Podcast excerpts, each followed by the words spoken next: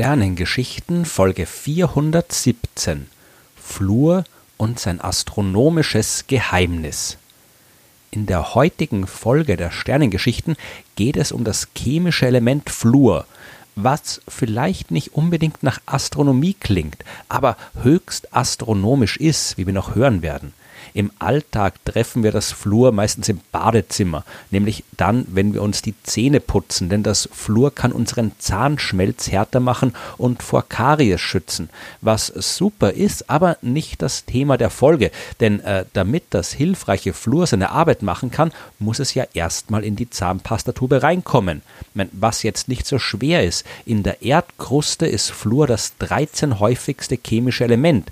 Da kommt es aber so gut wie immer gebunden vor, also in Kombination mit anderen Elementen, zum Beispiel in Form von Flussspat oder von Fluorkieselsäure.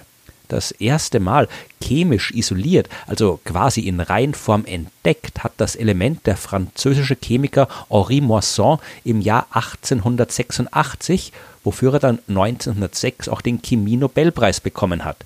Da hat man also gewusst, dass es so ein chemisches Element gibt und seine Eigenschaften erforschen können. Die fundamentale Frage, die ist aber immer noch ungeklärt. Wo kommt das Zeug her? Und natürlich ist für das Fundament immer die Astronomie zuständig. Denn abgesehen von Wasserstoff und Helium muss jedes chemische Element irgendwo bei der Kernfusion im Inneren eines Sterns bzw. durch andere astronomische Prozesse erzeugt werden, also auch das Fluor. Bevor wir aber zur Astronomie kommen, schauen wir nochmal kurz auf das Fluor selbst und auf das Periodensystem der Elemente. Dort finden wir das Fluor mit der Ordnungszahl 9, weil es neun Protonen in seinem Atomkern hat. Und äh, die benachbaren Elemente sind Kohlenstoff mit sechs Protonen, Stickstoff mit der Ordnungszahl 7, Sauerstoff mit der Ordnungszahl 8 und auf der anderen Seite Neon mit der Ordnungszahl 10 so weit, so ordentlich. Jetzt schauen wir aber auf die Liste mit den häufigsten chemischen Elementen im Universum. Mein Wasserstoff ist dann natürlich auf Platz 1 und Helium auf Platz 2, weil für diese Elemente, für die beiden Elemente braucht man keine Sterne. Die sind direkt beim Urknall selbst entstanden und deswegen auch so extrem häufig. Auf Platz 3, da kommt der Sauerstoff. Auf Platz 4 der Kohlenstoff. Auf Platz 5 finden wir Neon. Auf Platz 6, da steht das Eisen und auf Platz 7 finden wir Stickstoff. Wenn das Eisen so häufig ist, das ist auch interessant, aber eine ganz andere und eigene Geschichte, die ich ein anderes Mal erzählen möchte. Auf jeden Fall sehen wir aber, dass die ganzen Nachbarelemente von Fluor alle in den Top 7 der häufigsten Elemente im Universum auftauchen. Aber das Fluor selbst, das schafft's nicht mal in die Top 20. In unserem Sonnensystem gibt es fast 5000 Mal mehr Kohlenstoff als Fluor. Sauerstoff ist fast 9000 Mal häufiger. Und selbst das bisschen obskure Neon, das ist immer noch fast 1500 Mal häufiger als Fluor.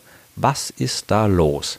Ich meine, zuerst einmal können wir feststellen, dass der Prozess, der Fluor herstellt, offensichtlich nicht sehr effektiv ist.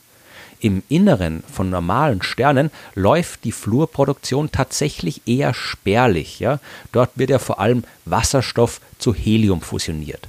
In den Spätphasen eines normalen Sterns kriegt man dann aus dem Helium per Fusion noch Sauerstoff oder Kohlenstoff. Und aus dem Kohlenstoff kann man dann Neon oder auch Natrium fusionieren.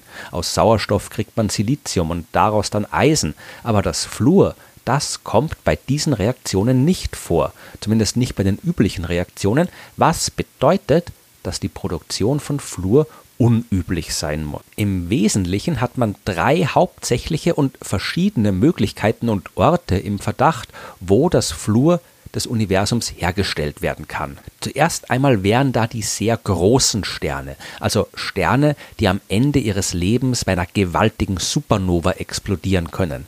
Die zweite Möglichkeit wären AGB-Sterne, also Sterne mit ein bisschen geringerer Masse als die Sterne vom ersten Punkt, Sterne, die sich am Ende ihres Lebens aufblähen und in deren Gasschichten jede Menge unterschiedliche Kernreaktionen stattfinden können. Und dann gibt es als drittes noch die Möglichkeit von Novae, also Sterne, die einen Helligkeitsausbruch zeigen, äh, der nicht ganz so super ist wie bei einer Supernova. Die lasse ich jetzt aber mal aus, weil äh, diese Möglichkeit wirklich sehr hypothetisch ist und es auch keine Beobachtungsdaten dazu gibt. Schauen wir uns aber dafür die AGB-Sterne nochmal genauer an. Die Dinger sind ziemlich komplex, noch komplexer als ein normaler Stern und der ist schon ziemlich komplex. Es handelt sich bei AGB-Sternen um Sterne, die so viel Masse haben wie unsere Sonne, beziehungsweise ein bisschen weniger oder ein bisschen mehr. Die ganze Geschichte der AGB-Sterne, die hebe ich mir für eine andere Folge auf. Aber es geht in jedem Fall um das, was in der Spätphase des Lebens von so einem Stern passiert. Unsere Sonne, die derzeit noch so in der Mitte ihres Lebens steht, die fusioniert in ihrem Kern Wasserstoff zu Helium. Nur dort im Kern, da ist es heiß genug dafür. Irgendwann wird im Kern aber der Wasserstoff ausgehen und dann fällt, wie ich ja schon oft erzählt habe, der Strahlungsdruck der Fusion weg. Der Stern fällt dann unter seinem eigenen Gewicht ein bisschen in sich zusammen, wodurch es in seinem Zentrum heißer wird als vorher, so heiß, dass jetzt auch das Helium fusionieren kann. Und weiter außen wird es auch heißer und so heiß, dass der dort noch nicht fusionierte Wasserstoff auch fusionieren kann. Wir haben jetzt also einen Stern, in dessen Zentrum Helium fusioniert wird und eine weiter außen liegende Schicht, in der Wasserstofffusion stattfindet. Das Spiel setzt sich fort. Ja, aus dem Helium im Kern wird Sauerstoff und Kohlenstoff und die auch wieder fusionieren können. Die Heliumfusion, die wandert dann ein Stück nach außen, die Wasserstofffusion noch weiter raus. Wir kriegen also einen Stern, der aus verschiedenen Schalen besteht, ja, in denen verschiedene Fusionsreaktionen stattfinden. Und bei all diesen unterschiedlichen Fusionsreaktionen entstehen alle möglichen Reaktionsprodukte. Da fliegen also alle möglichen Atomkerne und Bruchstücke von Atomkernen und Elementarteilchen durch die Gegend. Und wenn die richtigen Teilchen auf die richtige Weise zusammentreffen, treffen, dann gibt's Fluor. Genauso wie man Fluor in solchen Sternen machen kann, kann es aber auch wieder zerstört werden. Wenn die richtigen oder in unserem Fall dann eher die falschen Teilchen auf ein Fluoratom treffen, dann wandelt es sich in ein anderes Element um. Wenn das Fluor also nicht rechtzeitig aus dem Inneren des Sterns in die oberflächennahen Regionen kommt, aus denen es dann ins All hinausgeschleudert werden kann, dann bringt uns das nicht weiter die besten AGB-Sterne für die Fluorproduktion, die haben so circa die dreifache Sonnenmasse. Denn recht viel mehr als vier oder weniger als zwei Sonnenmassen sollten es nicht sein, sonst klappt das mit den äh, Kernfusionsreaktionen in den Schichten nicht, sonst kann das Fluor nicht nach außen transportiert werden. Also diese Klasse von Sternen, die könnten der Ort sein, wo das Fluor erzeugt wird. Neben den AGB-Sternen habe ich vorhin aber auch noch Supernova-Explosionen erwähnt. Auch da fliegen jede Menge Teilchen und Atome mit sehr viel Wumms durch die Gegend, was zur Produktion ungewöhnlicher chemischer Elemente führen kann, wie ich auch schon in Folge 412 erklärt habe.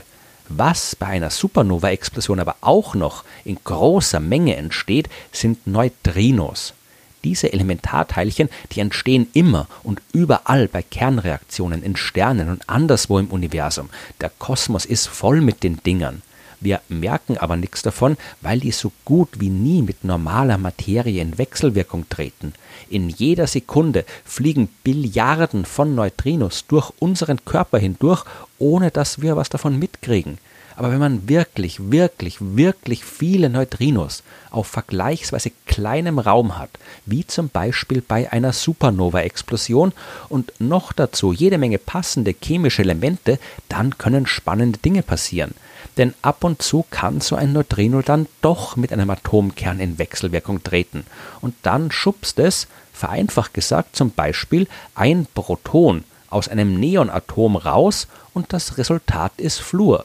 Denn wie ich ja zu Beginn erklärt habe, Neon hat 10 Protonen im Atomkern, Fluor hat 9 davon. Wenn ich also von Neon aus dem Atomkern ein Proton rausschmeiße, kriege ich einen Atomkern von Fluor. Das wirklich Spannende an der Neutrino-Geschichte, das haben die amerikanischen AstronomInnen Catherine Pilachowski und Cameron Pace im Jahr 2015 herausgefunden. Die haben Sterne nach Fluorwasserstoff abgesucht. Das ist ein extrem giftiges Gas, das wir hier auf der Erde zum Beispiel verwenden, wenn wir Benzin herstellen. Aber wir finden es auch im All. Ja, denn einerseits ist Fluor ein chemisches Element, das sich extrem gern mit anderen Elementen verbindet und andererseits ist Wasserstoff ja wirklich überall im Kosmos. Wenn irgendwo Fluor produziert wird, dann ist es also keine schlechte Idee, nach Fluorwasserstoff zu suchen, weil die Chancen gut stehen, dass das Fluor sich mit dem Wasserstoff verbunden hat. Dieses äh, giftige Gas wurde bei dieser Untersuchung in 51 Sternen entdeckt. Mehr als die Hälfte der Sterne, die man da untersucht hat. Und das war eine überraschend große Menge. Ja, die Sterne, die Pilachowski und Pace untersucht haben, das waren normale Sterne, keine AGB-Sterne oder Supernova-Explosionen. Das Fluor, das dort vorhanden ist, das muss also schon vorher irgendwo anders produziert worden sein. Mit so viel Fluor, wie bei der Studie gefunden worden ist, hat man damals aber nicht gerechnet. Damals hat man gedacht, dass man die Menge an Fluor im Universum durch die Produktion in AGB-Stellen erklären kann und ohne die Neutrinos bei Supernova-Explosionen auskommt. Mit den neuen Daten war das aber nicht mehr vereinbar. Es muss auch noch andere Fluorquellen geben und das waren eben diese Supernova-Explosionen.